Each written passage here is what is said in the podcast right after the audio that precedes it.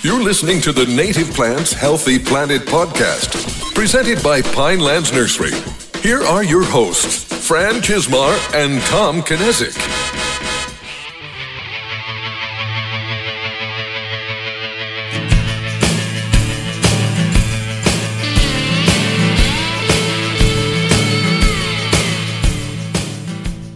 Welcome back to The Buzz, brought to you by the Native Plants Healthy Planet podcast, presented by Pinelands Nursery. I am Fran Chismar. And I'm Tom Knezick, and today we're buzzing into episode 117. Uh, now's the time we typically reserve for follow up, but like last episode, I looked at Fran right before we hit record and said, I don't remember what we wanted to follow up on.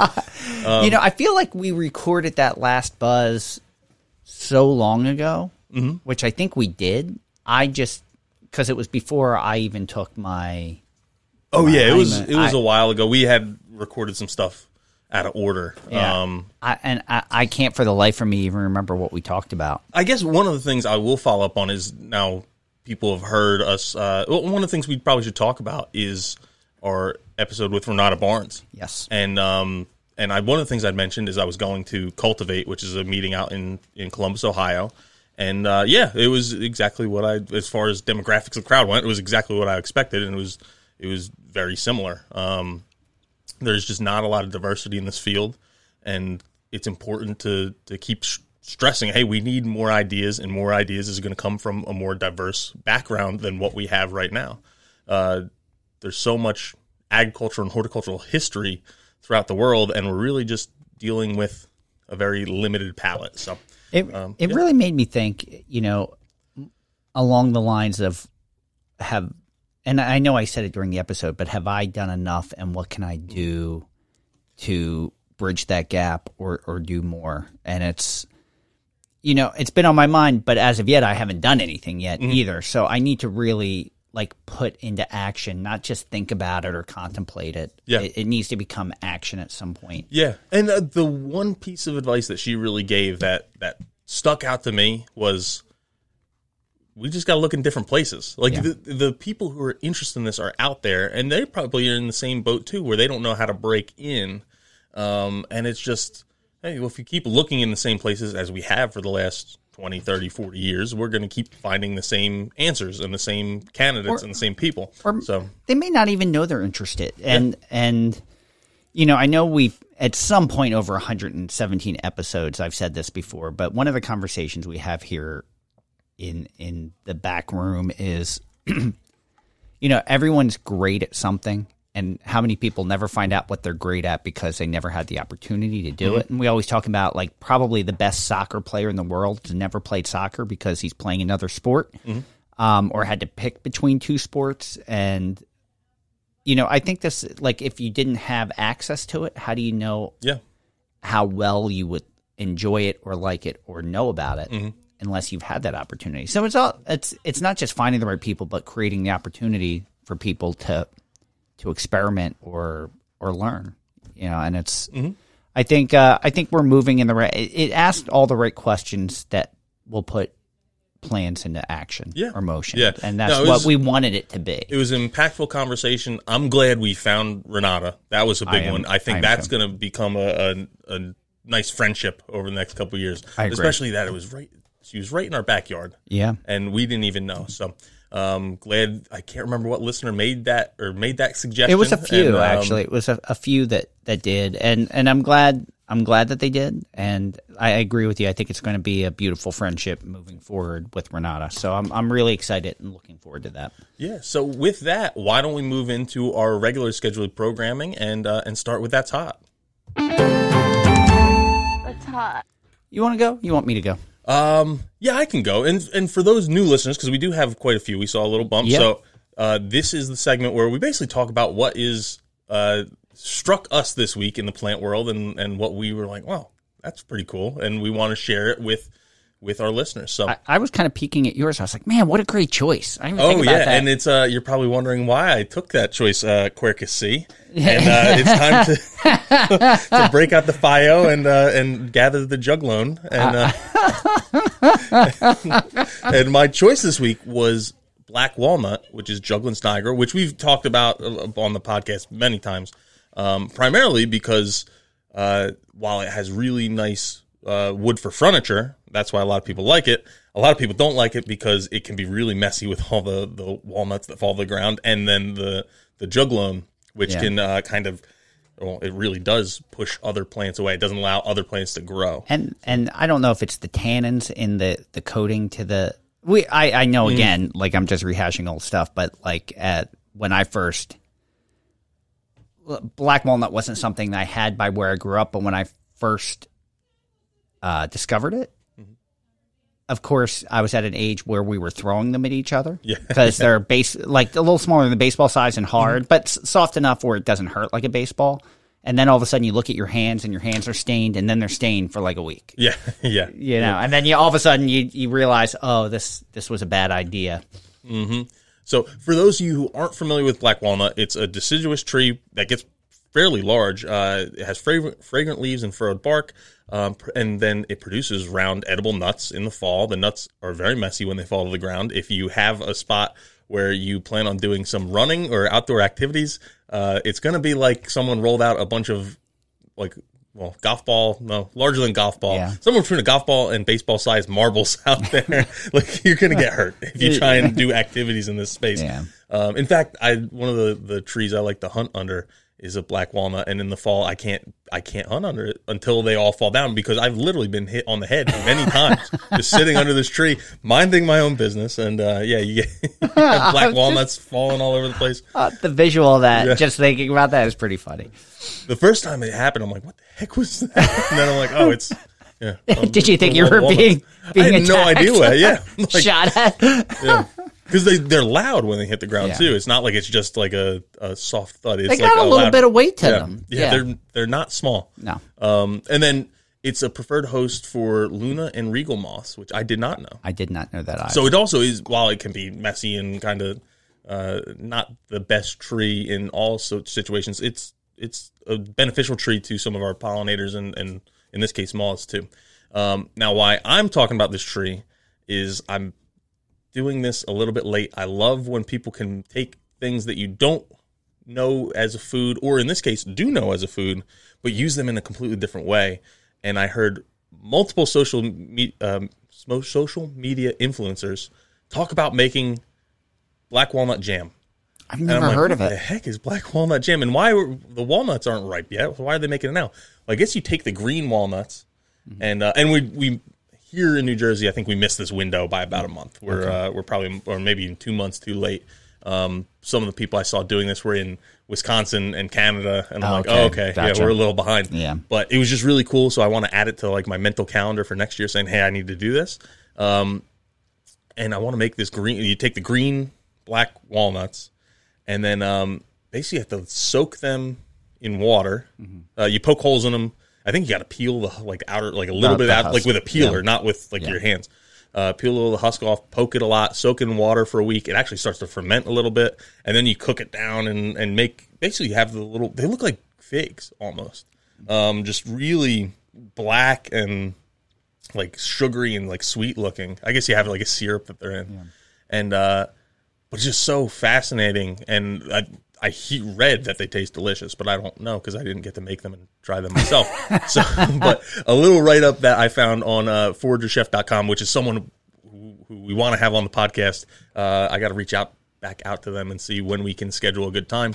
Um, but they wrote on their website green walnut jam isn't a jam in the typical sense most people recognize a preserve of whole unripe walnuts and syrup it's one of the most interesting things i've made with unripe black walnuts to date unlike other recipes that use green walnuts like uh, nocino ketchup or vin de noix which i don't know well i know what ketchup is but i don't know what the other two are. Um, walnut jam allows you to eat the entire unripe nut, husk and all. It's a very special preserve that takes time, but it's well worth the work and effort. And I can't wait to find out.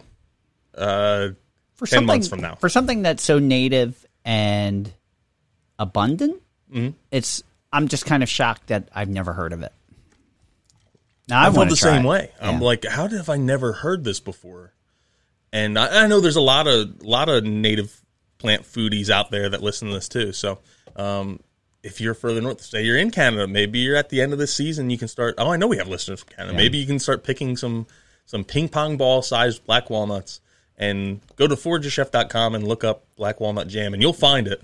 And um, and maybe you can make this, and uh, if you can get it past customs, you can send some to us. Now, I will say this: there's a lot of this type of thing I don't know about. So I, I don't want to say like, oh, I know it all. I should know Oh, this. It's yeah, just yeah. that I'm just kind of shocked that I've never, at least, had someone mention it to me. Yeah. Yeah, I'm really looking forward when we can finally. I know we've been talking about and promising it for a while. When we can finally get this like native plant cooking episode and recorded, because it would be easy to go out. Like I could, I could get my brother on, and he could say, "Oh yeah, you can make tea out of this, and you can do that." That's not necessarily what we want to do. We want to say, "Hey, you can make like gourmet meals out of some of this stuff, and it's really not even that hard, and it's right in your backyard." Like it's uh, And that's it's- what we're trying to to do is take not just hey you can you can eat this but it doesn't really taste like much Yeah. say hey we want to do something where it's like hey this is This is a delicacy. so delicious And it's abundant. it's way better than what you're going to be able to get out of a grocery store yeah, And it's in your backyard. It just takes a little bit of time. No, that's awesome. Uh, that's a great choice. Like when I saw it, I was like, ooh, because you had the walnut jam in bold. So I did Yeah, see yeah. that, and I was like, ooh, all right. I can't wait to hear about that. that was so i didn't forget to say it So my uh, that's hot for this week is Nodding Onion, which is Allium uh, cernuum, and I wasn't sure at the time that I wrote this in if it would still be relevant at this time and or in bloom because it was just starting to come into bloom right around the time of my wedding in my backyard. And I just looked last night and I was very uh, very happy to see that it was still in its full splendor. But uh, I decided I like that we've been taking descriptions from other places. Uh, so I, I kind of went to wildflower.org, Lady Bird Johnson uh, Botanical Garden website. So their description of nodding Onion is soft grass like leaves and a one to two foot leafless flowering stalk rising from a bulb. The stem tends to uh, the stem bends so that the pink flowers, borne in a cluster at the top, nod toward the, towards the ground. An umbel of many pink or white flowers at the tip of a long, erect, leafless stalk, bent like a shepherd's crook. A basal cluster of several long, narrow leaves. All parts of the perennial have a mild oniony, oniony, oniony, oniony scent. Oniony, yeah. oniony. Uh, bulbs are utilized by bears and ground squirrels. Elk and deer graze the early spring herbage. Attracts hair streak butterfly. Um, now, here's where it gets weird for me as I researched it because I it was a little contradicting, and I was I, I kept reading more and more and more, and it says all parts are poisonous. But then I read, oh, you can eat all parts, and and like how this uh, Native American tribe used it. So all parts are are poisonous, but causes only low toxicity if eaten. So it can only be safely eaten in small amounts. So you can take a bite and you'll be okay. Um, large uh, quantities are not recommended. Symptoms include nausea, vomiting, diarrhea. Um, so, so when you're when you're eating it, it has it it has medicinal uses similar to what garlic uh, would give. So, eaten sparingly by the Northwest Coast First Nations. Uh, they were steamed in pits lined with cedar boughs and covered with lichen and alder boughs. Uh, after they were eaten or dried in strings or on mats, they were pressed into cakes. Um, it's native to Pennsylvania, Ohio, West Virginia, some counties in the South, uh, scattered through the West, except for California um, and Nevada. But uh, it's a full sun plant and is facultative upland. So I have it in my. It's just like a nice, delicate look to add, like Oh, yeah. very small. Uh, it could be clustered, but you know, I, I have it as a standalone, and it really stand like people notice it when they see it. So I just thought it was a nice choice. I think it gets overlooked a lot, but it gives a nice, delicate look to to any plant. Yeah, it's not it's not like a big showy flower, No. but it's something where if you stop and like you, there's a lot of details to appreciate. I I feel the same way about Monarda punctata, where it's Yeah. like, oh yeah, you from a distance, you're like, oh. I, don't- you, you might not even notice it, but then when you get close, I'm like, this thing is awesome. There's so much going on there. It's the same thing with the the nodding onion. Yeah, and, and like Monarda punctata, the amount of, of pollinators it attracts, which is spotted bee balm. So, um, uh, it's it's not a typical Monarda flower, but close up when you start evaluating it, you're like, man, there's it's Yeah, oh, it's, yeah. it's complicated. Yeah. so, but uh, I just thought it was a good choice, and I, I think that that goes well with your black walnut. Mm-hmm. Yeah, I've I've met people who said they ate it, but I wasn't interested enough to. I I well, someone told me they ate it in passing. I it was not someone I knew. It was just like a random conversation. They told me that they that it was something they ate, and then I looked it up and said, "Oh, it's, it's really poison, poisonous." So I guess I'm not going to try it. And then, uh, yeah, maybe I'll have to try it. Well, it. the reason why I planted it in my yard was because I was told that you could eat it, yeah. and I was Who like, told, oh, who told you that? Did I, tell you that? I know it wasn't. You were the one that told me after I planted it that you can't eat it. Yeah. So, but I can't remember who told me I could, and then I planted it. And you're like, ah, you may want to double check. It might that. have been my brother, who's not a reputable source when it comes to that kind of, as he's found out with mushrooms Yes. multiple times. Yes.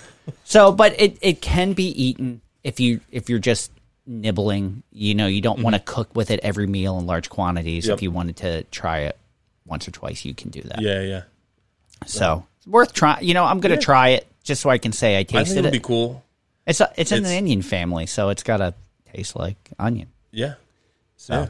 In, in some way, shape, or form. It smells like it. So.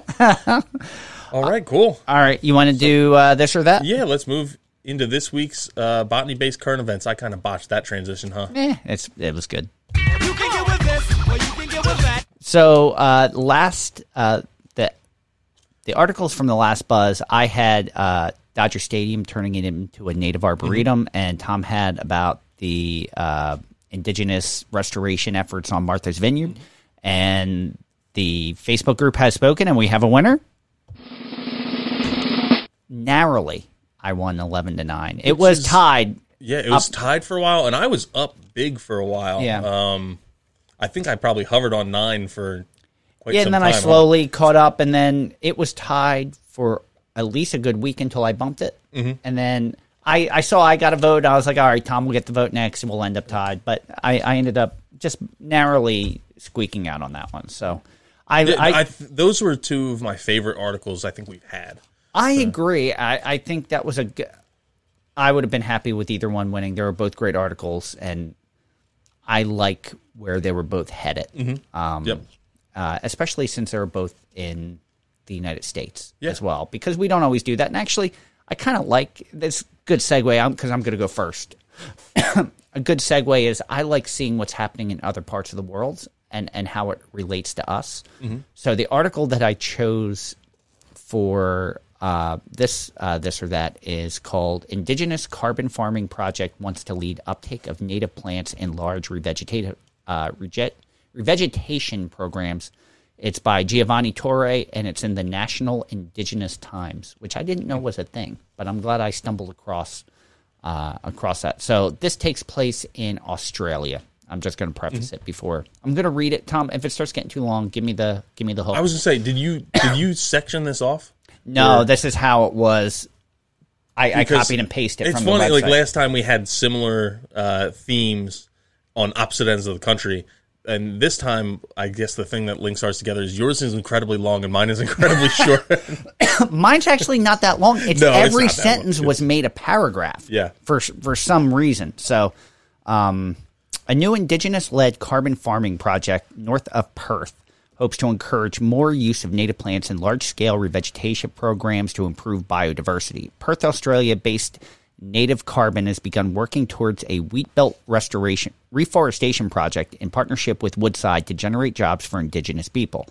To celebrate the initial planting, a welcome to country and smoking ceremony was conducted recently on Yued Noongar uh, country with Elder Beverly Port Louis or Port Louis. Uh, native Carbon is planting 1.2 million native seedlings covering between 35 to 40 species on two parcels of land near Moora, making up a total of about 2,000 hec- hectares. Hec- hec- Hectares. hectares. Thank you. Uh, the majority of the planting germinated during the later part of 2021 will be planted in the coming weeks. Native Carbon Director Matthew Oswald said the development employed a substantial number of Aboriginal people. Aboriginal employees have assisted with the seed collecting, fence removal, weed control, and plant installation with the support of Gambara, he said. Mr. Oswald, along with Yamatji engineer uh, Darren Lundberg, is also the co founder of Gambara, a majority owned indigenous company specializing in environmental landscaping, rehabilitation, and revegetation works in the civil construction, oil and gas, and mining sectors.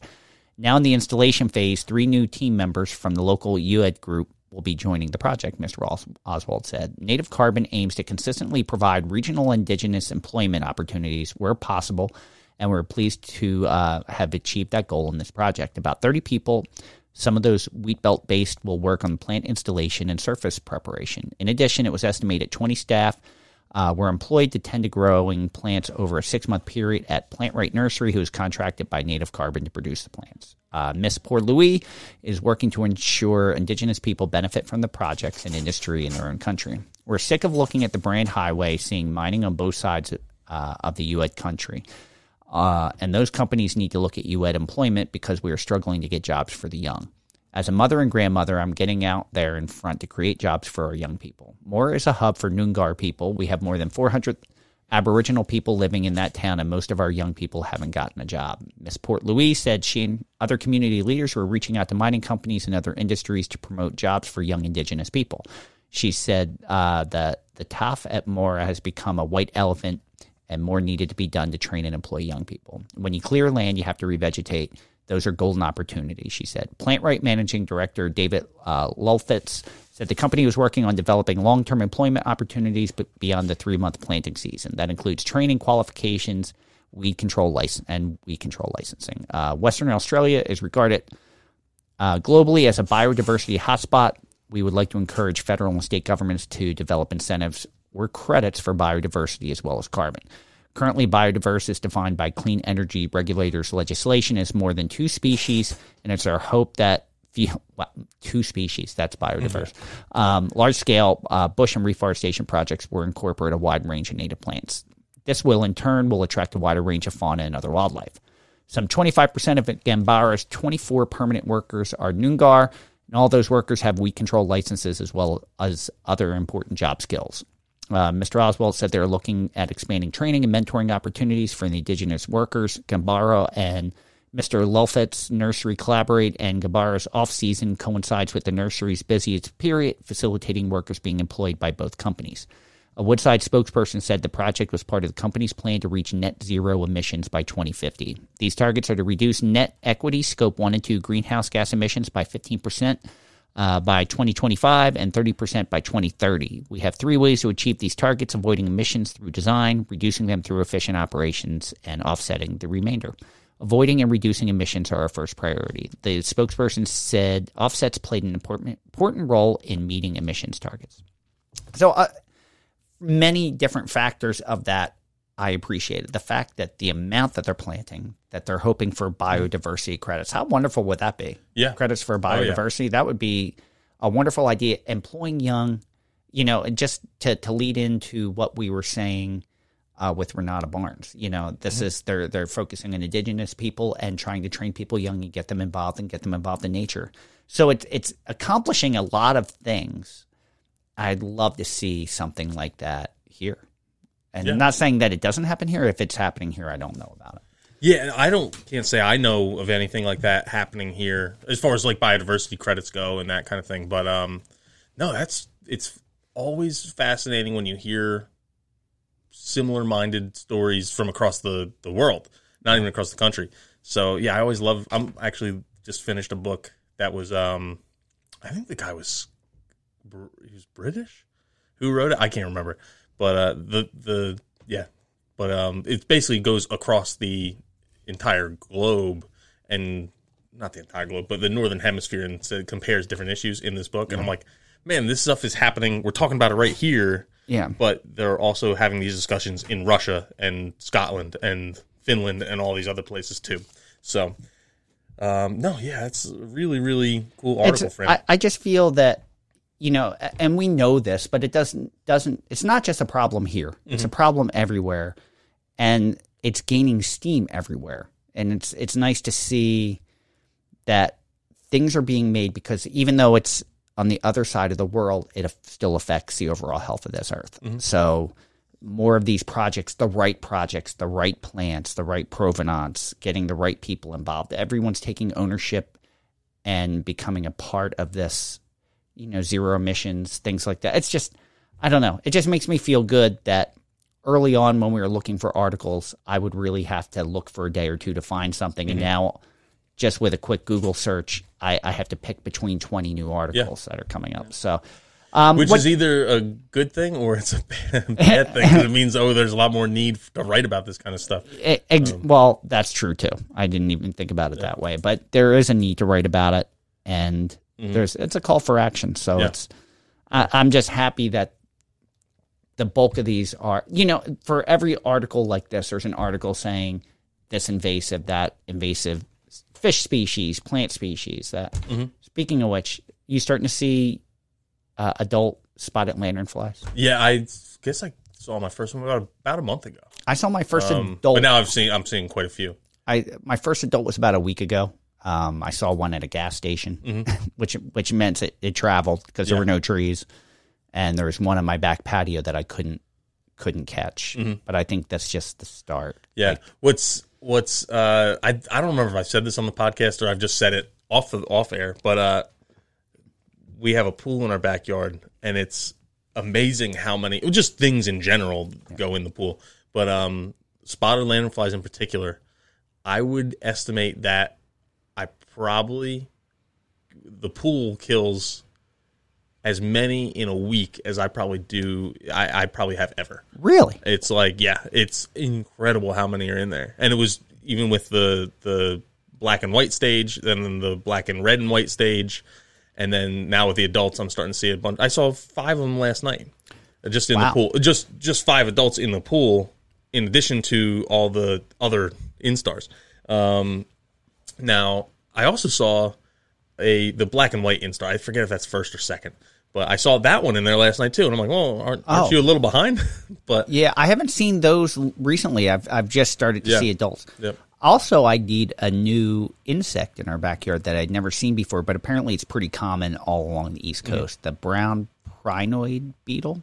Oh yeah, I don't, which I don't is know. it's large, um, and that's why it stood out because we were like, "Whoa, what is that?" And a quick iNaturalist search, you know, it came up and it was pretty common uh, to see, but I had never seen it before. But But yeah, but yeah, for anyone who uh, who's interested in in killing as many spotted lanternflies as possible, I recommend getting I recommend Get a getting pool. a swimming pool Get a in your backyard, and you will find so many of them. if you're trying to win that There pool was- argument, there you go. There was an uh, article. I don't. I I don't think I put it in here, but maybe I did.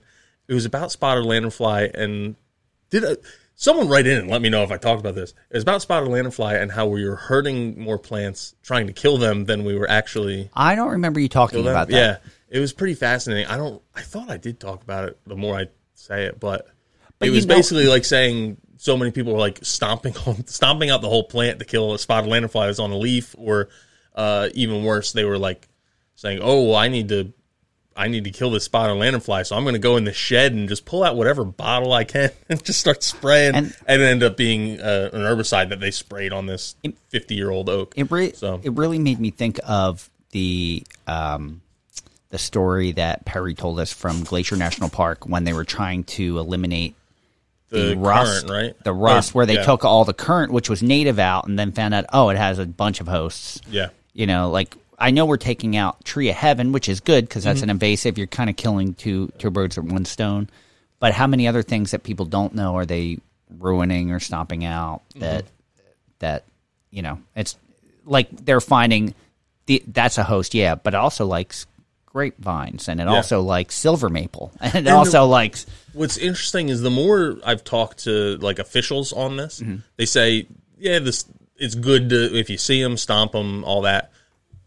But you're really not doing that much because what you need to do is target the egg sacs. Yeah. And if you can kill the egg sacs, now you're knocking out 50, 60 at a clip, where there's probably I think most of us are probably killing less than 50 or 60 a whole season of the the other instars. So um, not me. I I'm in the hundreds. I got to be in the hundreds. I lost count. but I'm expecting it to be the worst Yeah. year with them Mm-hmm. here uh, this year, and I've only seen a couple so far.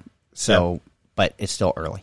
Yeah. So What well? Fran, as like your your article was international, mine's domestic. All right, Your awesome. article was longer, mine's a little shorter. That's um, okay. I included the entire article in here as well. That's all uh, it is? because it is. Yeah, it's literally. yeah. Then what? three paragraphs. Yeah, Um, that's like five.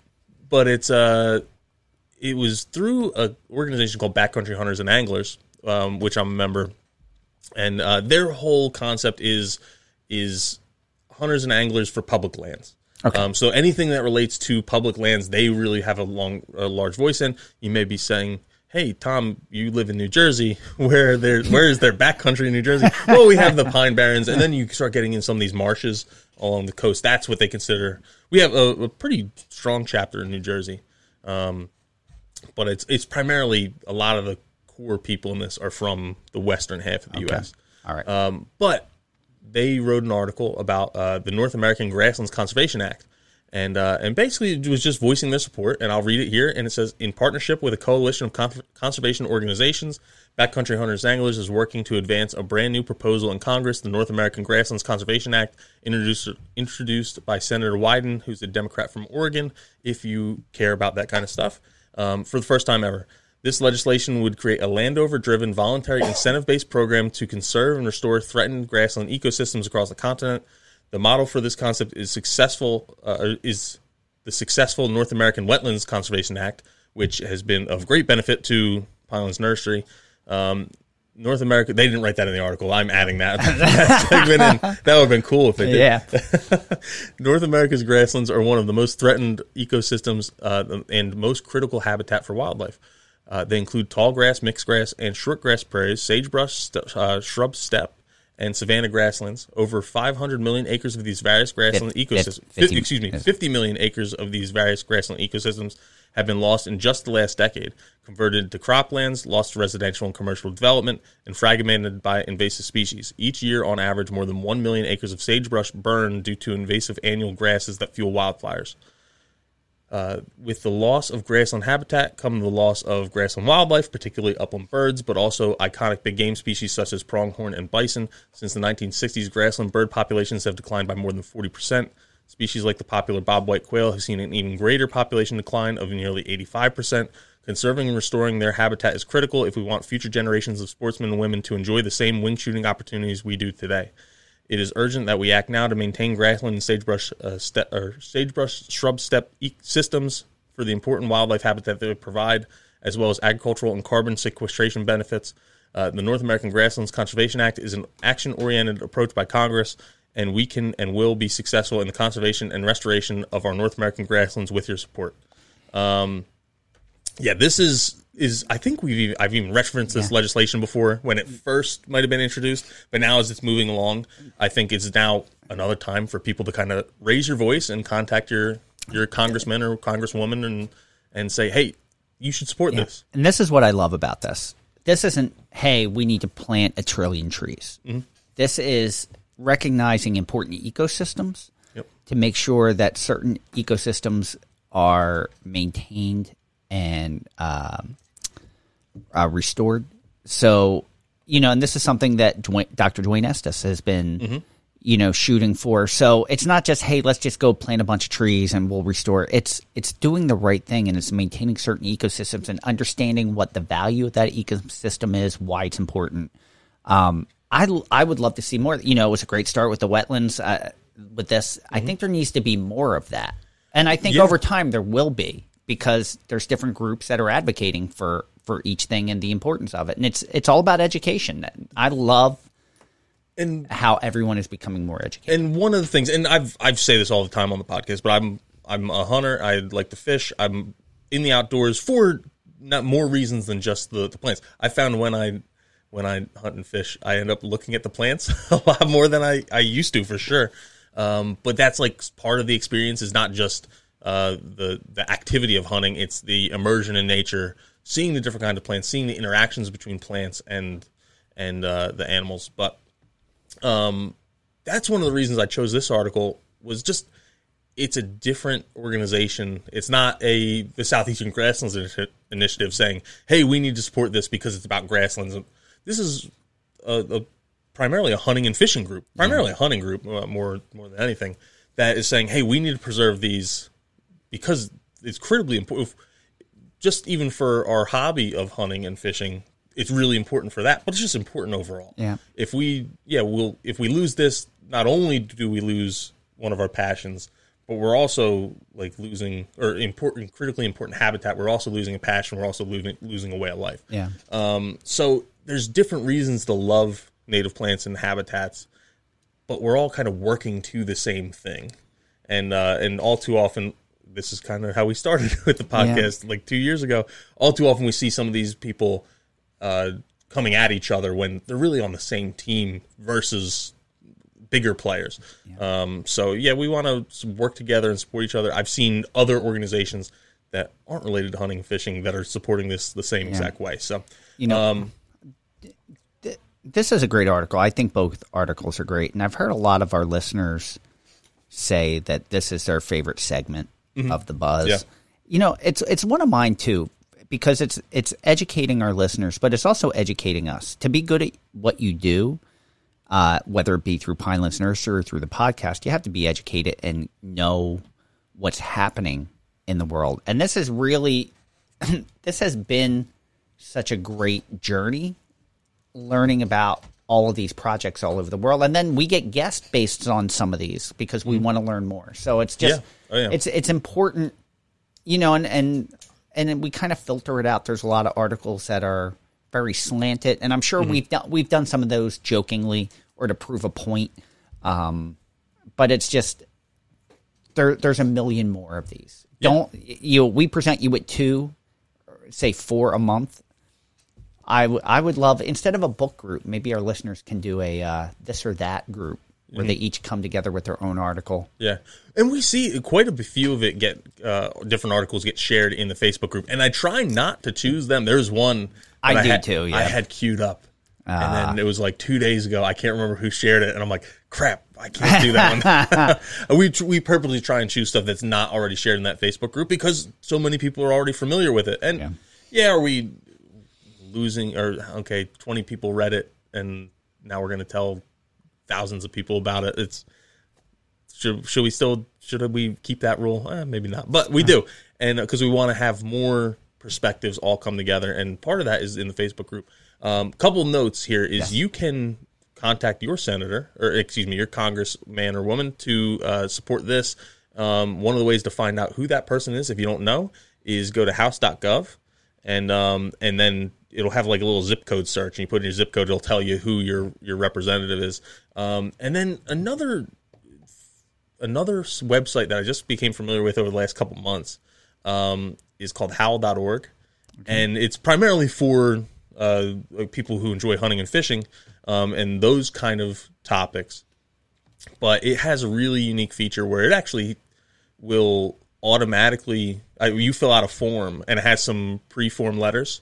Um, so say you find something that you're passionate about, or maybe even this, I don't know if this is on there yet, but you're passionate about, you can actually go on there, click that link for this certain bill, and it'll have like a preform letter that you fill out all your information, and it will automatically send it to your Oh, that- representatives. that's awesome. Um, with so all you have to do is put in your contact info, and now it's going out to the right people. You don't have to do the searching. And now again, that's primarily hunting and fishing based bills. Um, one of which, which I'll also talk about now, just because I'm talking about legislation, is uh, something called the Return Act, uh, which is, um, in my opinion, pretty bad. But no matter how you feel about the Second Amendment, this is basically an, something put into that would strip um, the Pittman Robertson Act and how there's a, a excise tax that goes on to uh, hunting and fishing equipment, um, all, which is also firearms and ammunition.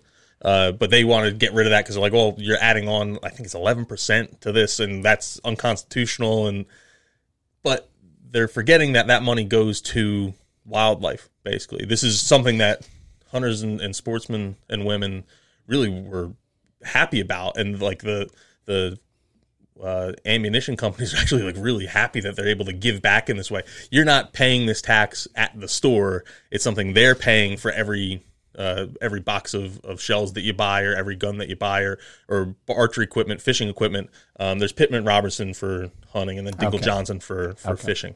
Um, and it's basically just a tax, and all that money kind of goes into a pool, and then goes and gets put into state funds for wildlife projects that they're working on. A lot of it's going to, directly to habitat creation. So, um, and that it's billions of dollars, I think. Um, so, I think, but this Return Act, which is something I don't support, and I think many of our listeners wouldn't support either, whether you like to hunt or not, because its main goal is to take a lot of that money away and um and uh, from wildlife and and habitats. So yeah, so yeah, check out uh well contact your your congressional representative and then uh, check out how.org um, and see the stuff they have on there. I'd love to see something like that for the native plant space.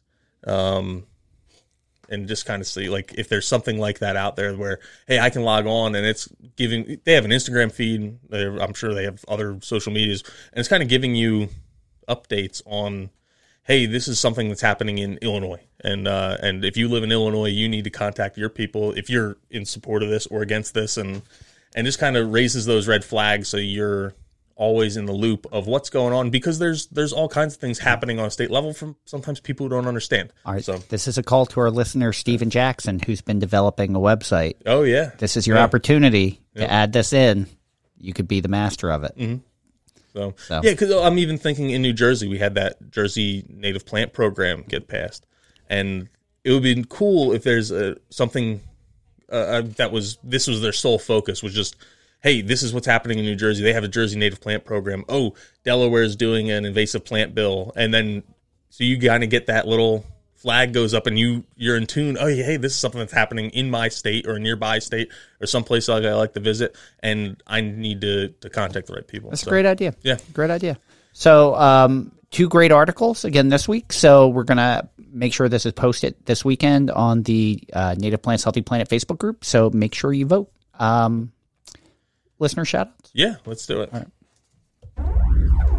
Listener, listener, shout out, shout out.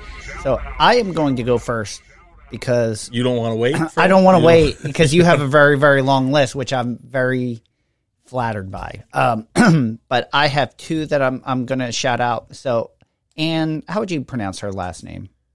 Kaints? Kaints? Uh, I don't. I don't know, Fred. Oh, okay. Uh, Peterson. Keynes Uh, Peterson. Kaints Yeah. and Kaints Peterson. Uh, she uh, wrote us and she gave us a, a lead, which we were very thankful for, and, and and a lot of very kind words. And we thank you for listening and and contacting us. The the other one was Susie Nettleton. Uh, she shared a story that she was trying to get her daughter to come look at a chipmunk in the yard, and when she called her daughter to look at the chipmunk, Siri thought that she was talking to her and she started to play episode 100 of the Native Plants Healthy Planet podcast. So, which is the Aldo Leopold Foundation. Yep. So she was trying to figure out what she said. Like, I don't think we talk about chipmunks, No, I and don't it's think not so as either, a, yeah. Mm-hmm. uh, at a, a meta tag or anything like that for chipmunks. So I just thought whatever she said, I just thought it was interesting that Siri was recommending our podcast based on what she said, which I don't know. That kind of made me very happy. Yeah. It was oh a yeah. happy No, that was a, a funny story. Yeah. And um, so yeah, we had a ton of five star reviews. So I'm gonna rattle them off here, along with a little bit of what I appreciated of your review. And uh, the first one is KJSMN 2001. Um, and they said keep it up because we need more native plants across the country. We agree. I agree uh, 100%. for sure. We need to get rid of some of the invasive plants and create more of these native habitats and preserve the native habitats that we have. Uh, Angela Yoder was excited to hear about the Dodger Stadium article and uh, and got her husband to listen in the car, and he was excited too. Yeah. so even though this isn't always his thing, which that is I was excited big big that. compliment. Well, you were excited about it because it was your article. Well, of no, not just that. It it was kind of because this isn't someone that wanted to tune in. Her husband just happened to. It was on in the background, Mm-hmm. Yeah. and it grabbed his attention, and now he's a listener. Yep. Is that what you were That's gonna say? That's kind of what. I was going to say is it, it can be incredibly stressful in the car when you're on a road trip and you don't know what to listen to, and you're like, "Oh yeah, I really like this podcast. We should listen to it." And then like, sometimes that can build up resentment right away because I'm like, "Yeah, I don't like this pod. I don't want to like this podcast. I want to listen to more Bruce Springsteen." so that that they both enjoyed it. That was a, a big big compliment. And it was. She was saying it was long car rides. It was Georgia to Philadelphia. Oh, yeah. So that's a long. You know, if if you're upsetting your significant other with your yeah. listening choices, that could be a long car Oh, ride. yeah. so Then you had uh, KMRL.Y um, said claim that they weren't a native plant nerd, but you are listening to a native plant podcast. so, listen, uh, that to me was the biggest compliment Yeah, out of no, all that- these because it it, really says, although I'm not a native plant nerd, I enjoy listening to this Mm-hmm. podcast, which means we transcend the medium. And that was You know- part of our goal was Yeah. we wanted to make sure it was approachable to people who didn't know about native plants and, and especially with these buzz episodes, make them fun, make them educational and and uh, and a little more candid than some of our other interviews.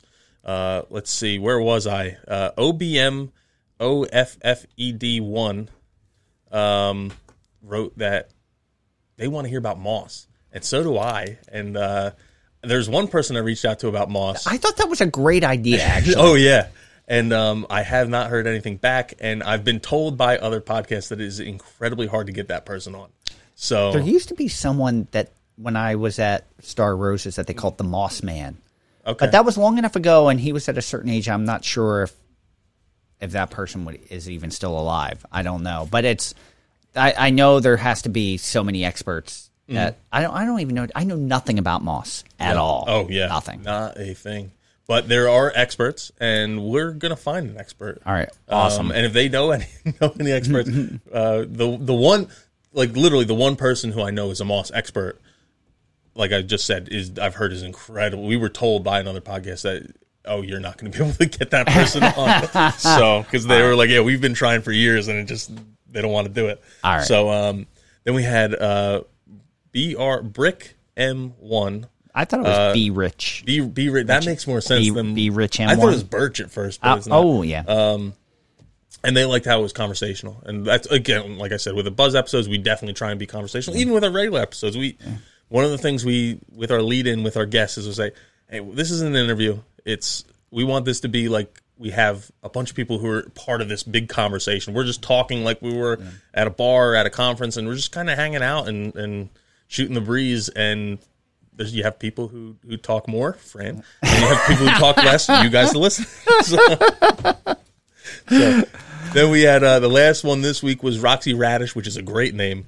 that is a great name. Said we were a tremendous resource, which I again, Wow, what a compliment. I don't So- know that I agree with that, but I appreciate it. So if you leave a five star review, I will do the same thing for you right here, and I will I will uh, just tout all the things, the nice things you say about us, and, uh, and we're coming down to the wire because we said mid August we were going to pick a winner for leaving a five star review. Now, which would be we, the next the next buzz. are right? we going to let it go to the next buzz, which would be mid August? I or think we'll we- have to to contact our counsel, which is Alyssa Joy Lewis. No, we said mid August, but Yeah. I was thinking about it like, do we say, hey, the cutoff is next buzz, and then we're going to announce the winner that buzz, or are we cutting it off and then we're going to? I say let's. Hey, you have by the next buzz. You have that's the last chance you have to get in. We're gonna announce the winner on the following buzz. Yes. because who wants to We get ha- plants in in August anyway? You want them in September Yeah. or October. So So we'll the the next buzz we're going to say, hey, it's cut off, and by the next buzz after that, we'll pick the winner, Yep. which should be in September. Um, and remember, the winner will get fifty different, hopefully, Mm-hmm. fifty different herbaceous two inch plugs. So it would be one flat of fifty different plants, curated by me based on where you're located. So we're based on where you're located. We may not be able to do 50 different. If you're local to us, you're going to have a larger variety. Yep.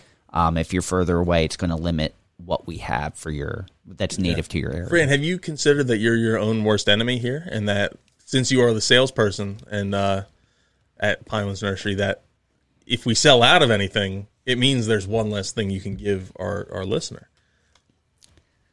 I had no, I hadn't thought about that.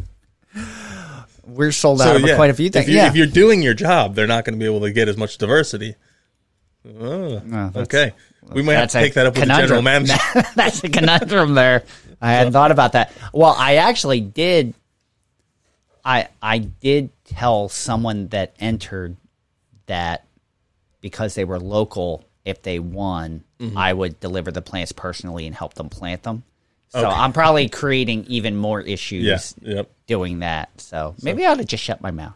I don't know when to stop talking. Sometimes. I did have one more special listener shout out, Okay. and that is to Joey Shondell, uh, who works for Taylor, Taylor Creek Restoration Nursery in Kansas. And like I said, I was at the Cultivate meeting Mm-hmm. and uh, ran into the folks from Taylor Creek who I'd never met before. We're kind of in the same space. They're just in Yeah. Wisconsin and Kansas, and we're in Jersey.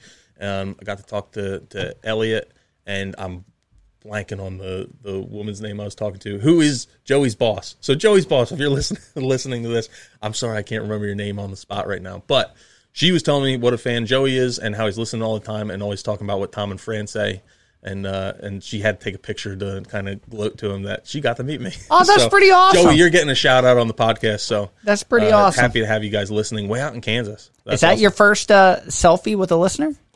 Uh, yeah, probably the first picture. Yeah, Yeah, I have not done that yet. I'm a little jealous. That's pretty cool. yeah. That's pretty cool.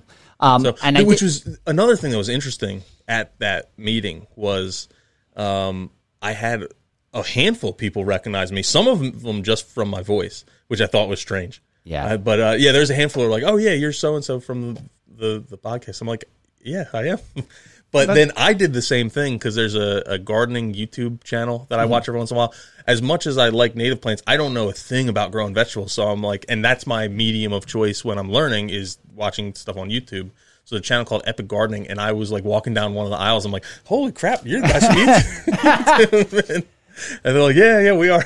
But I love that because that was Yeah. an industry conference or Mm-hmm. industry trade show. So it's nice that what we're able to present on a weekly basis is listenable by our peers. Yeah. And Yep. Mm-hmm. also by by homeowners, you know, and or the novice, I should say. I shouldn't say. I guess I should say the, the one of the people I remember now is Brian from Woody Warehouse. Okay. so they're out in Indiana, right? I believe so. So yeah. yeah. they he was like, oh yeah, I love what you're doing on the podcast. So That's That always feels good when you're yeah when we have those kind of interactions as well. I had one more, but I'm going to wait till the next podcast because someone actually uh, emailed us today, which who's a, who's a customer saying, I, "I really love what you're doing with the podcast," and said it's easier for easier to listen to us doing a native plant every day and guessing what the plant is than trying to do plant ID at 65 miles an hour, which I know you appreciate. Yeah, yeah, for sure. All right, um, I have no complaints. Um, I have no questions, but just as an I'm getting to a point, Fran, where I think we maybe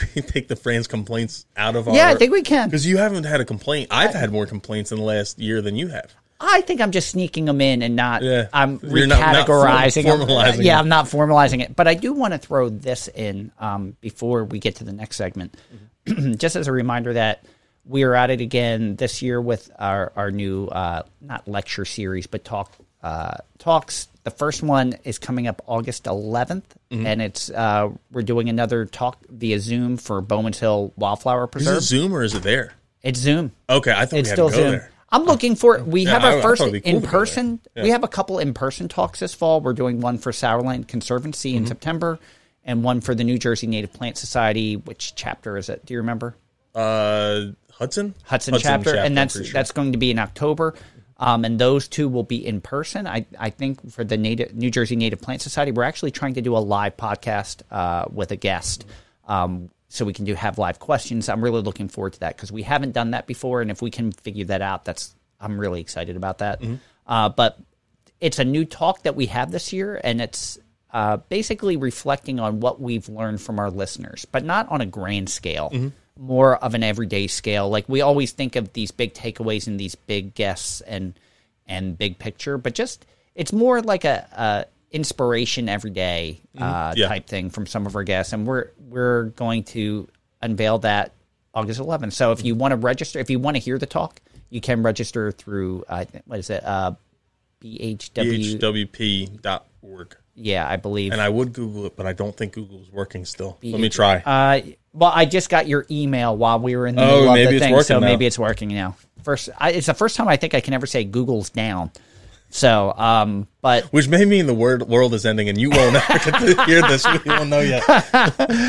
but it's uh, we're excited to give this talk, and uh, we're very thankful to be invited back by uh, the folks at Bowman's Hill. So, um, and we this is our cutoff for the the t-shirts. So Yes, the yes. proceeds we're going to be giving those proceeds to Bowman's Hill. Yeah, and it uh, is bhwp.org is Okay. Bowman's Hill's website. So, if you if you'd like to hear that talk, make sure you go there and you sign up. yeah, All right. So you have Grow Read a book. I do. I've been reading a lot of books. I haven't. I'm glad you have.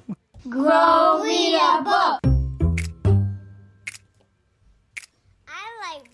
All right. What do you got? All right, so I teased this one at the end of the the last buzz, or toward well, in this section of the last buzz.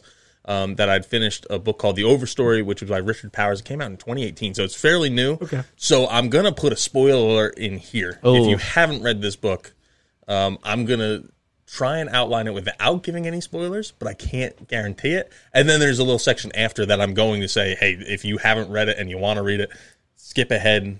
Just keep hitting skip until you hear Fran's voice. You know what's then- pretty funny? I, I like for all the reviews we've given for movies and books. Mm-hmm. I don't think I ever thought about that we were spoiling it for someone. Well, a lot of them have been like because I'm sure I I a spoiler alert in the last episode because I was talking about Indiana Jones. I was kind of talking about what happened there, but uh, yeah, I think a lot of the stuff we've covered, like I, I talked about. Um, I remember Silent Spring from Rachel Carson. That was in the '60s, and a lot of the books that I've I've covered are They're, a decade been- old yes. or, or even a little older Yeah. than that, or a lot older than that in some cases. Um, yeah, like what uh, Aldo Leopold and and um, who wrote the journal, Journeys to Alaska that I'm blanking on now. uh guy from out west, long beard. Um, That's a lot of people. I can't remember his name. I will say- the, the, like uh, Yosemite. Oh crap! He was Teddy Roosevelt era. I- I'll- it'll come to me eventually. I will say this though. Our episode with Oliver Milman from the Insect Crisis Mm-hmm. has now shot up into the top ten of all time episodes. So I, I'm I'm hoping that that means a lot of our listeners have gone out and bought that book and are listening to that. But that and uh, Lawns into Meadows, uh, both of those uh, have shot up there. So uh, thank you for listening to those, and I hope you read the book and you're getting to know those authors a little bit. Yeah. So- So I can't remember his name. It's uh, it's short, short last name too. Whatever. I'll, I'll it'll come to me later, and I'll I'll say his name. All right. This isn't the first, and this isn't the first time I've forgotten that guy's name because I forgot on another episode too. Um, Muir, John Muir. Okay, all right. I think. yes. Yeah. No, that sounds correct. So uh, yeah. So spoiler alert. Skip ahead to Fran's voice if you don't want any of the book spoiled. If you don't mind a little bit of spoiling, or you've read it, listen through, and I'm going to give another spoiler alert if you really don't want to have it completely ruined. Okay. And um, so basically, this is a book. I said it came out in 2018. It was heralded as like one of the books of the year. It won a whole bunch of awards, and it's basically an environmental novel that's based in truth. And I really loved the beginning of the book. I was literally stopped. I'm I I was listening to it. So, and it's one of the books I wish I read. I wish I had the time to read it because it's also very long. Um, I think like the audiobook was like 20 some hours long. Something like it was something Wow. crazy Okay. and uh but i was like literally stopping the pausing the book going in and telling my wife you can't believe like this story that i'm reading it's like and i like outline this part and then i get the next part and outline that for her and um so she basically got to read the book haphazardly Twice. through me Oh, okay. but um the beginning of the book is just fantastic it's so well written and it's really a series of multiple short stories where the main characters are deeply tied to trees um, both positively and negatively it's not like uh, the first the first story is about like an immigrant a Norwegian immigrant, and he he falls in love, and he's uh, in New York City with his future wife, and she picks up some chestnuts off the ground. They're like it's winter, and they enjoy the chestnuts, and tes- picks up some chestnuts and puts them in his pocket. They get married, they move to Iowa, and then he puts on the coat and finds all these chestnuts. And says, "Oh, I'm going to plant these because there's no chestnuts here," and starts to plant them, thinking, "Oh, we- we're going to be rich because we're going to be able to sell all these chestnuts and how wonderful it'll be." And there's a series of unfortunate events, and some of the trees die. Um, and he only has one tree left, so he's not able to produce any chestnuts. Uh, but it just kind of ties, and this is back like civil, pre-Civil War. Is, is this person? But then it ties that tree to this family through the generations, all the way up to present day. Um, there's another guy who's like that. His tie to trees is he's a, a computer. Um, he's a, stu- a high school student, but he's designing computer games, and he ends up like getting kicked out of a class. He gets really upset. The teacher gets really mad at him and kicks him out, and he ends up falling out of a tree and becoming paralyzed. Oh. and how that launches a different sphere of his life. Um, there's another story where uh, the parents would plant kids with their trees for like they planted a tree for each kid. Okay. And but then like there's you have the walnut and then you have the ash tree or the elm tree. I think the one was elm and uh, obviously their the lives kind of corresponded to the trees in a Oh, way as part of that story. Um, and then there's another like story where they uh they planted Uh, it was part of their their anniversaries that they plant a tree with every anniversary, and you kind of follow this love story as they plant trees, and that's how they mark their New Year's. It was very relatable because it's something so many people they plant a tree I planted a tree for each of my kids. yeah, as like for their kids or, or for an anniversary or one of the things we do through the nurseries, we donate uh, red oaks, which is New Jersey state tree, the northern red oak. We donate to our local, uh, two local elementary schools and then a local high school, and actually Rutgers University's uh, SEBS program. They have a, a program that we donate the trees to, um, and they give them out at graduations because it's supposed to be, hey, it's a, a year old seedling. I'm going to plant this, and it's kind of going to be a, a marker of a memory, a marker Yeah. of a milestone.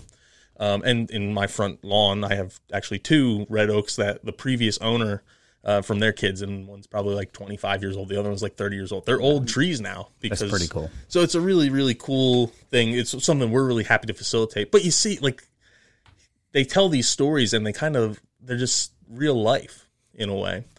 Um, and he just does a a great job. The author does a great job of relating how intertwined we are with nature and how impactful trees specifically are in our lives, even when we don't seek it out. Like there's these stories that just keep us like tied to nature, even if we don't recognize it. How was the the person who did the reading of the audiobook? Uh, it was pretty good in my opinion. It All right. was it was it was stable. You have people right. whose voices like I know they put you to sleep or they're Yeah. annoying or uh, it was actually a woman and she did a really good job with it. One of the the the second story in the book, the main character was a 18 year old Chinese man, Okay. and she does a really good job, like kind of imitating the accent. So Okay. it makes it like you kind of puts in an Okay. audiobook. It gives you a little bit more medium to put yourself in there.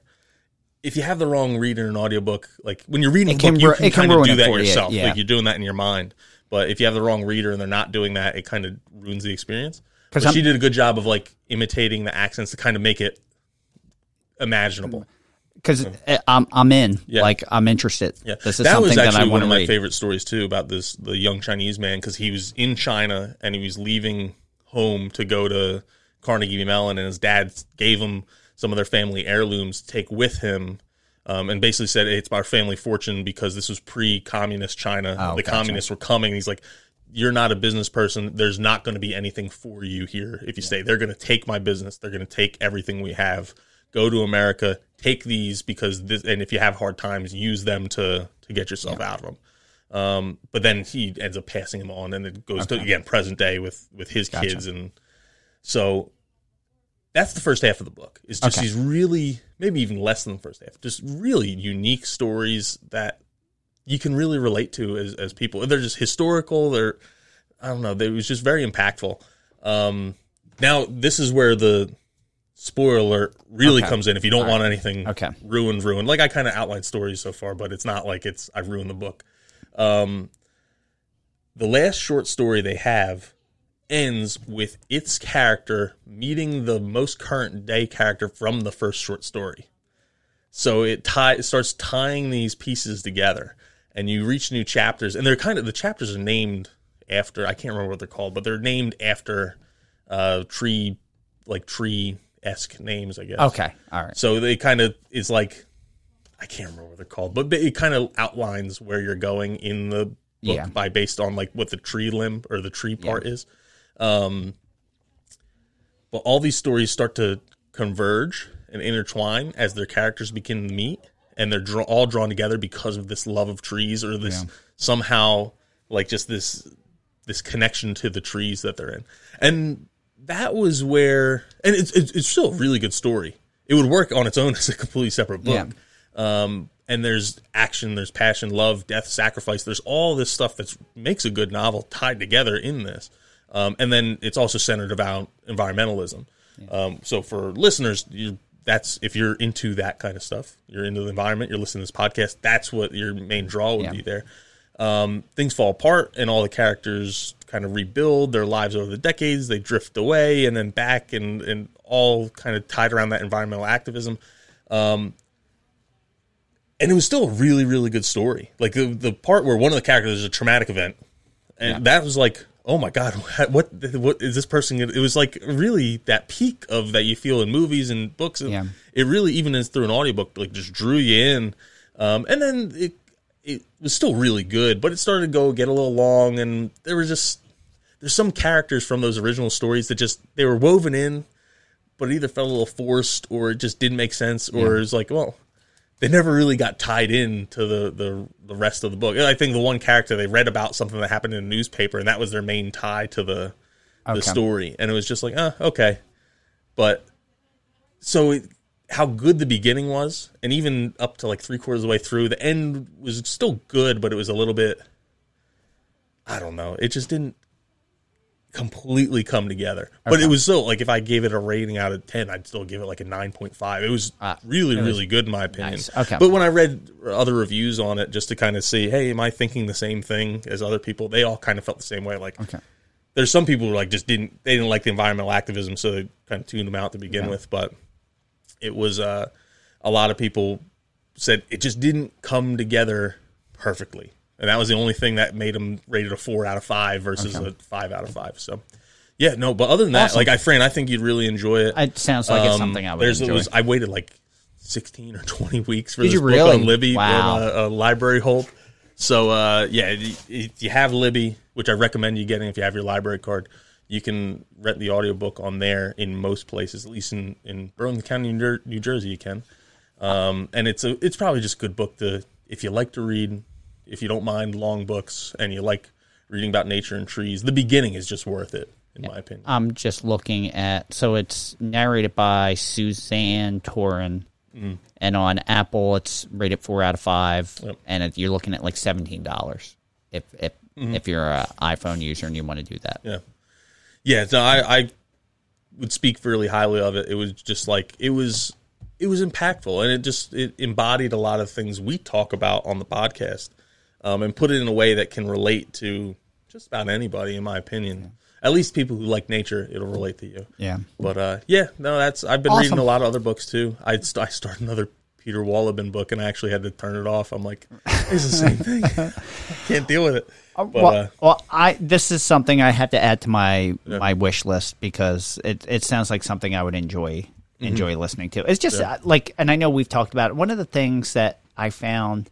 if it's not the right narrator as I'm driving, Yeah. I realize I've just driven five minutes and I didn't pay attention. You Yeah. know, I find, but that can be a good book too, and that's why I'm a slow reader. They may say something I need to really think about it or comprehend it for five or ten minutes before I move on. Otherwise, I'm thinking about it and I'm not really paying Oh yeah. So. yeah. So um, next next buzz, I'll probably be covering a book called The Tree Line, uh, which I just finished. Uh, again, I listened to it as an audiobook, but that was the one that kind of talked about um, well the tree line across the northern hemisphere and where the tree it just gets too cold for trees to exist. Okay. And um, and that was fascinating. And it was like if you like a little bit more scientific read, that really hammered it home. So Awesome. I'm looking forward to it. So we don't. That was kind of our topic for today. We don't Yeah. really have a topic, but I have a take it or leave it. And I've really, I've actually had people reaching out to me and suggesting take it or leave it. But this Mm-hmm. Oh, was nice. one I was thinking of because I believe you were there. We were at a um, uh, CWRP Corporate Wetland Restoration Mm-hmm. Partnership, and we saw a presentation on it. And one was wind turbines in the ocean Mm-hmm. because they're they're putting a field just off the coast of Atlantic City Yeah. where you don't really see them from the the visibility line. You may barely see them. I think it's supposed. they're doing some other projects all over the New Jersey coast, and they're. I think there's some where it's like you might just on a really clear day where the ocean's flat, you might be able to just Yeah. barely see them. It's they're not going to be close. So does the benefits outweigh the impact? Um, and that's where I, I'm not as as versed on this as I should be to to probably make an appropriate uh, classification. But And I'm not either. Um, I've heard uh, some really good things about them and how like I've, so some people are saying these are going to be so beneficial. Uh, one of the things I'd heard was that how well you go to, to Louisiana and even like North Carolina where you start having some of these oil rigs. The amount of it's an artificial reef and the amount of oh, that's true. I didn't like even think about that. diversity in, in sea life that you find on these oil rigs is is fantastic. I know in part my brother he mentioned on the episode he was on he likes spearfish, but one of the trips they'll take is to some of these oil rigs. Um, I think he's gone to Louisiana once and North Carolina twice. But I'll go to these oil rigs or these off offshore structures and you just kind of dive down and you, you hang on about 50 60 feet down. There's just all kinds of fish that are just around this structure. Um, and it's just it's in the middle of the ocean so it's just a beacon for for different kinds of sea life. So there's a lot of benefits there. And i was talking to a guy i know who owns like a fisheries company in new jersey. And um and i thought he would like these Yeah. and uh, and I, in the past, I thought he actually did say that this would be good because it tracks so much sea life, and that's what his business is. So But you're not allowed to. Isn't there like a, you a can't fish limitation? directly around it, but it's if you have that out there, you're going to have the fish traveling to and from, so it's going to Yeah. bring more life to, Yes. to his his business in a way. But he was saying that they're also attract a lot of jellyfish Okay. and um, and that was a big issue was the that these jellyfish would spawn, I guess, on the pillars okay. that would go in the ground, and that he's like, we're already having so many jellyfish issues in Barnegat Bay and along our beaches, and this is just going to make the problem worse. And it's like he's like, there's times where it's almost unswimmable now, and tourism is such a big part of our New Jersey coast, and there's times where it's almost unswimmable because of the amount of jellyfish, and now you're gonna triple it or quadruple it. Wow. He's like the amount of jellyfish this is going to create. They're going to be right off our coast and coming into the beach is is going to hurt our tourism, I guess. Um, so he seemed to not be in favor at the last time. And this is someone when it comes to this kind of he tends to have like an environmental slant on uh on his takes, even though he's the fisheries business is the, Yeah. obviously the biggest thing to him. But the environment is a big important He part needs- of that. yeah. If the environment is not right, then his business takes a hit. So he seemed to be sour on it last time I talked to him. But that's really the only direct like uh, interaction I've had with this plan, um, where I've talked about it with someone. I've heard some other people talk about how beneficial it is. It's green energy. It is green energy. It's renewable energy. Um, Yeah. You know, because there's always wind. It's probably in the right place. And well, that's it's I not guess just that's debatable now. Yeah. there's always wind. Um, but you know, because there are wind turbines just outside, like on the Mm-hmm. bay side of it, Atlantic City, and you see the amount of space that that takes up. Mm-hmm. And like, I know it's depending on where it's at, you should be able to have uh, like meadows or Mm-hmm. like obviously you're not having a forest, Yeah. you know, but if you're having grasslands or meadows, as long as it's native. Mm-hmm. For, so they can maintain it, I, I think that's fine if it's low impact and Yeah. high high green energy. Mm-hmm. So in the ocean, I would imagine you're taking up space that isn't really being used anyway, By- other than maybe us, fit, yeah. yeah. by other than like fishing boats. And if I remember correctly, so now part of the issue was not just the the structure, but it's okay. You have these turbines that are creating all kinds of energy, but they also have to get the energy here. here, So that was part of it too. Is now you have this transmission line. You know who we should really talk about this with is Russ Fenari because I Yeah. think he knows a lot. he knows it. a lot, and he was at the and meeting. he's going to be like, "You guys are completely butchering." I'm, we're going to hear it from him. You guys completely butchered this argument. but that's fine. You But, know, um, Russ, maybe you can call the question and comment line Yeah. and set us straight on this one because I know you know a lot Yeah. more about this one. yeah, I, it's one of those things. It's tough. This like for me to say. I know something else. I I just had uh, had read was about um some of these going back to like the Russia Ukraine war and how it's impacting Europe. But I guess uh, Germany has like a pledge to go with green energy by a certain date, and some of that is with wind turbines, but they aren't performing up to expectations. So now they're uh, rely- that's one of the reasons they need as much Russian gas, and now um, this is another thing I don't understand, and maybe Russ can chime in here too. But what is the big issue behind nuclear energy? Because it seems to me like it, it's not like it would be green, but it could be greener than coal or, or those kind of. But is it though with the the um because it does create nuclear waste. Yeah, and So- that- that's what I would assume would be the, or and then you have what's it, Three Mile Island and Chernobyl, and those impacts obviously. Yeah, and that's the risk. But- I mean, there's there's obviously it's high risk, high reward. Mm-hmm. Um, I I just don't know how. Yeah, I, Yeah. So wel- welcome to Native Plants. Yeah, that. welcome to Native Plants Healthy Planet, where the hosts will ramble on about things they don't know about for, for ten minutes. Yeah. yeah. I uh, thought twice about putting this in, but I, I I was just hoping that you knew more about it than I did. I, I And this wouldn't say I know. I've heard. I might have heard Here's the thing. more, This gives us an know. avenue to Yeah. learn more about Oh, it yeah. and start a conversation where maybe we have a guest on that is Mm-hmm. an expert in this that can give us. and it's it's one of those things in my from what I know, it's one of those things where there are numerous benefits, but numerous downsides as well. And depending on who you talk to, they're going to play up one side or the other. Yeah. And it, at the end of the day, it's in, there's no clear cut good decision in my mind. Um, but I, like I like we said, we don't know, know I enough don't know about how- it to make a decision. I don't know how and thank God we aren't the ones who have to make the No, decision. I don't know how how much energy it's creating. yeah. um, what the offset is, if, it's worth it, how much it costs to install those, and how much are you saving over time. Mm-hmm. Yeah. I don't know what the environmental impact is in just installing them. Yeah. I don't know what that. Something else I don't understand is how, like, even with bridges too, how do they build underwater? Like, you, like I get you have to build like the chamber to build Yeah. in, but and like pump the water out, but how? I don't even know how you do that part. So I will just watch a video about how they built bridges in like the the 15, 1400s, and it was like, okay, I get that they yeah they built this structure, but how they build that structure that went in the water where they can't stand? I don't. I bet you. You know where someone where there's somewhere local where you can probably see firsthand is the Roebling Museum.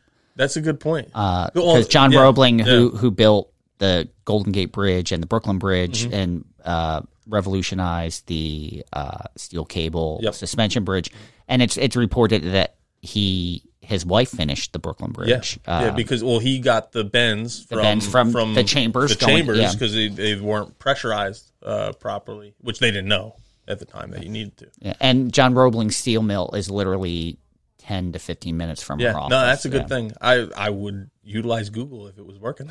I had to. Your your father invited me to. There was a a meeting there, and Mm-hmm. invited me to go, and something happened, and I couldn't make it, and I was really disappointed because I really wanted to attend that. But it's one of those things that literally is right around the. co- I lived here for 22 years, and it was right around the corner, and I never visited, so I kind of regret that. But Yeah. there's still Yeah. time. Yeah, yeah. still There's time. there's always time, friend. All right, uh, I think that's about. Just looking at time, that's probably. Do you have anything you need to throw in? Any house cleaning? Um, the only other things I'd I'd say uh, uh, say is uh we have our you mentioned it the Bowman's Hill talk coming up. That's next week. So if you want if you're interested in that, sign up. Um, even, and they have a whole bunch more programs. So even if you don't want to come to ours, check it out because there's some Yeah. other stuff on there it's that you might be every interested in. it's every Thursday Every night. Thursday. Yeah. And then uh, the other thing is the registration just opened for the Eastern Native Grassland Symposium, which is in Louisville, Kentucky this year. Uh, that is probably one of my favorite meetings I've been to. If you want to be surrounded by people who not only love native plants, but specifically grasslands, which are a lot more common than you think and a lot more important than you might think, um, and learn about seeding techniques and, and that kind of stuff is a great place to go. And then even tying uh, commercial agriculture into uh, native grasslands because it's becoming a really, really popular and high nutrition option for forage feeders like cattle. Okay. And um, so they have a whole track of hey, this is how you can use native grasses to feed cattle. And now you're giving back to pollinators because you have to have flowers in there too. You're giving back to the pollinators, but also able to to have a commercially viable livestock on native pasture. So you have basically multi tier. I guess it's regenerative agriculture under a different name. So, But yeah, it's- that's it's- something. Check it out. It's E engSymposium.org.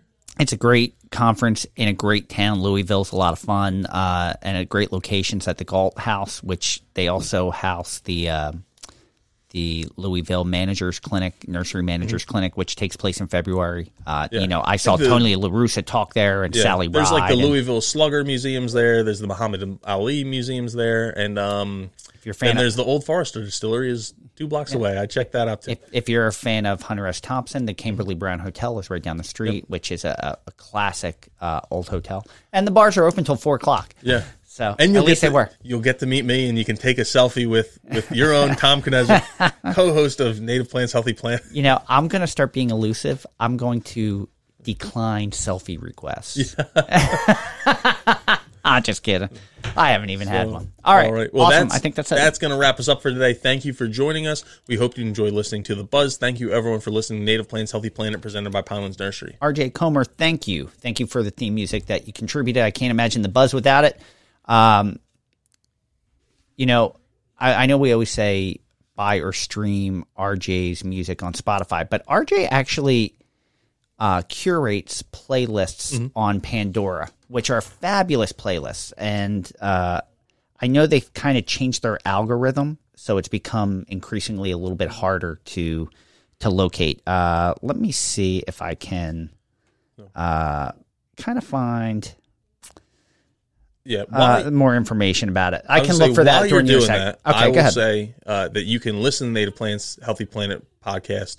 Can't listen on Pandora, but you can listen on Spotify, Stitcher, Apple Podcast, really wherever you consume your podcast. When you're there, uh, please, please, please leave us a five star review. It really it pleases our Apple overlords greatly if you do that and helps boost us up the charts and uh, and then gets more people to listen to our message and which is about native plants.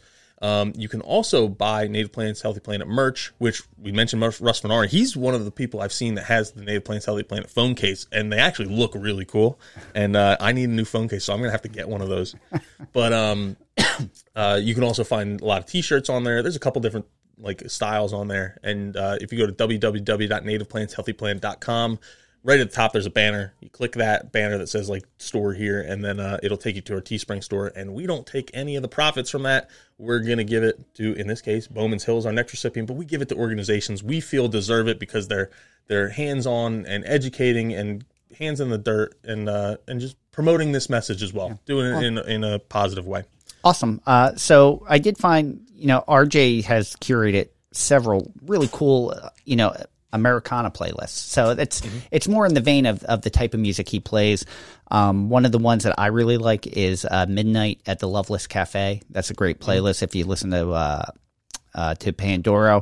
Um, it's got a cool, uh, like really cool moody vibe to it, uh, and it's a good tempo, like for working in the garden if you're working around the house, that type of thing. So, a perfect thing, even if uh, you just finished listening to a Native Plant Healthy podcast, you go outside, uh, just search for the name of that playlist, and that will help you get to RJ's other other playlists. So, I, it's a it's a great one to to make sure you. Uh, uh, check out. So you can follow us on Twitter at Pineland Nursery, Facebook at Pinelands Nursery NJ, Instagram at Native Plants underscore Healthy Planet or Pinelands Nursery, and YouTube at Pinelands Nursery. What's our TikTok? I think it's just Pinelands Nursery. Pinelands Nursery at TikTok. So make sure you check that out. Also, It's interesting because TikTok is probably our most consumed social media. Really? I, I my wife she curates our TikTok. I make a lot of the videos. I send them to her. She posts them for us because she understands how to like edit them, and I I do not. And um, but she was telling me at lunch today. Someone someone commented on someone else's TikTok about this milkweed they found on their yard and said, "Oh yeah, maybe you should watch this video by Pinelands Nursery about different kinds of milkweed." Awesome. And then all of a sudden, we got like two thousand more views on that video, and but yeah, we get like Hey. thousands and thousands of views, and then on Facebook we get like twenty. Kyle 30. Kyle Leibarger said the same thing. He said Oh, he was yeah. doing the same thing on Instagram forever, Yep. and it was TikTok where Yep. it's uh, they were. I just saw an article today through the stock market saying that TikTok has overtaken the influencer. Oh, yeah. uh, like most of the influencer, it's it's it's surpassed Me- Meta, which is Facebook and Instagram. Mm-hmm. Yep. Uh, Yeah. So it's uh, yeah, I could say I was I was telling you my son he works at a restaurant while he's home uh, from college over the summer, and someone posted a review, and it got seven thousand likes, and they said their business tripled by the next opening. Uh, Yeah. and it's continued. Like it was good. It was a great place, but it was one of those ones where they kind of people just had to find it, and it's it's amazing how influential that Yep. that social media be, which I don't really. I have it, but I don't use it. I watch funny videos.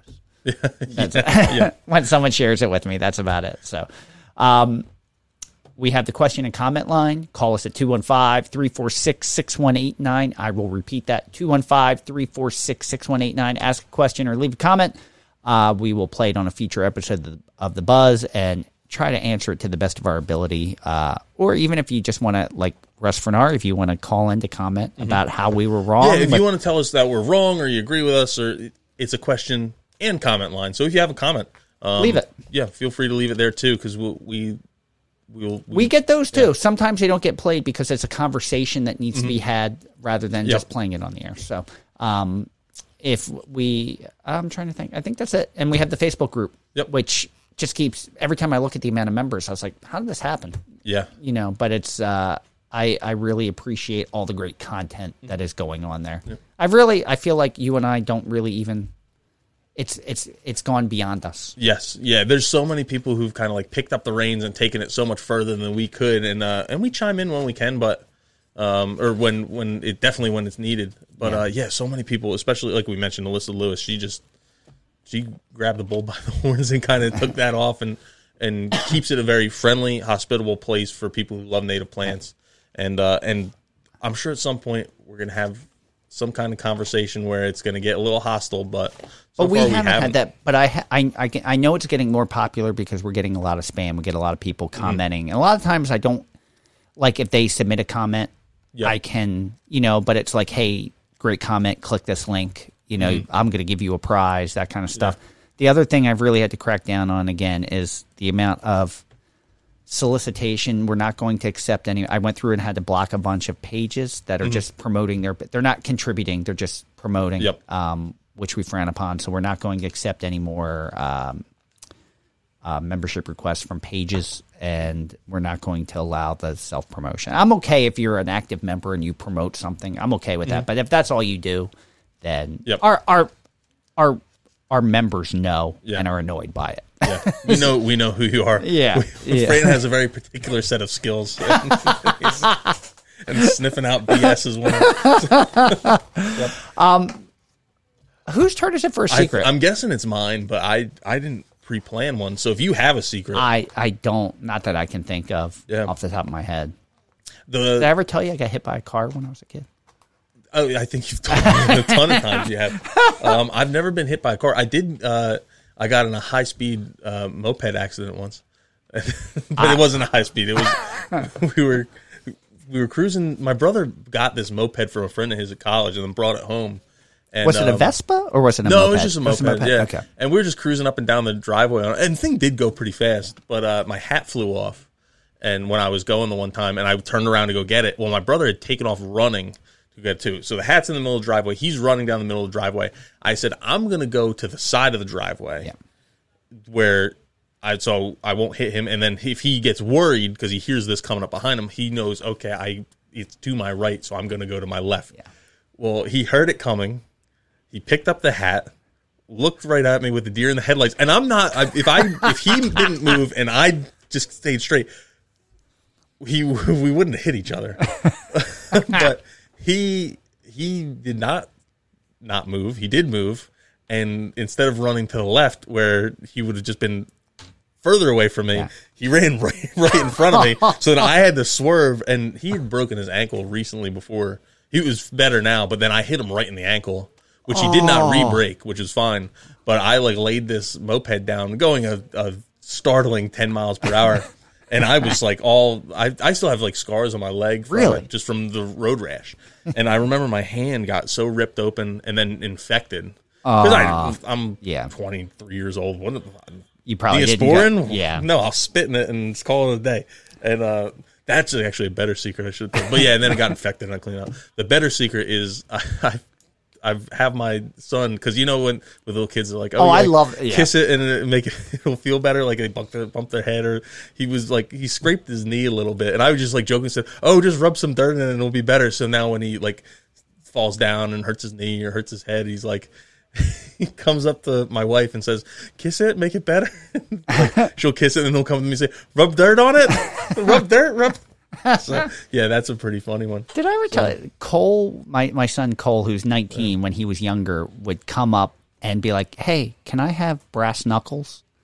I'd be like, no. And he's like, well, what if I only punch deer with the brass knuckles? Because deer are a problem. I'm like, you think you're getting close enough to a deer with brass knuckles? He's like, how about nunchucks? Can I have nunchucks? It's like, no. What if I only hit deer with a nunchuck? So at least he was trying to solve an issue, an overpopulation issue. Yeah, So yeah. Didn't work though. He didn't get either. So All right. Well, thank you, everyone. I'm Tom. and I am Fran. Thanks again, everyone. Uh, coming up, we have uh, the Nature Conservancy again, but a different. Is that that's Well, correct? we don't know exactly who's going to be next. Okay. But it because technically he's he's two pod or three. We're going to have a podcast, then a buzz, and then he's the next one. But Oh, okay. since we don't have anyone firm for next week, I'm actually going to reach out to to Johnny and say, "Hey, do you want to come a week sooner?" Yeah. And um and then we can because we're recording when we one- would do a buzz. Isn't he the one that I thought it was Tuesday next week we were doing that? one. no, it's the following. Oh, Tuesday. okay. I'm getting. So, but I'm going to talk to him and say, hey, you want to bump in? But eventually, you will hear Johnny. I want to say his last name is Quispy, Doctor Johnny Quispy. He's a, a, I think like an urban, um, urban wilderness person for the Nature Conservancy. I heard at a meeting, and I'm like, oh my god, this is perfect. This is something really cool because I know many of you listeners live in urban environments. Um, and he has some really cool ideas on how to and things they put into practice where they can kind of green up urban spaces. I'm excited about that, and that that kind of is a good follow up to the Pennsylvania Horticultural Society, and we talked about that. So that will be Oh, a yeah. really good follow up. So uh, make sure you tune in for that, even if it's not the next one, but it should be close. But we'll see everyone again next time, and until then, keep it native.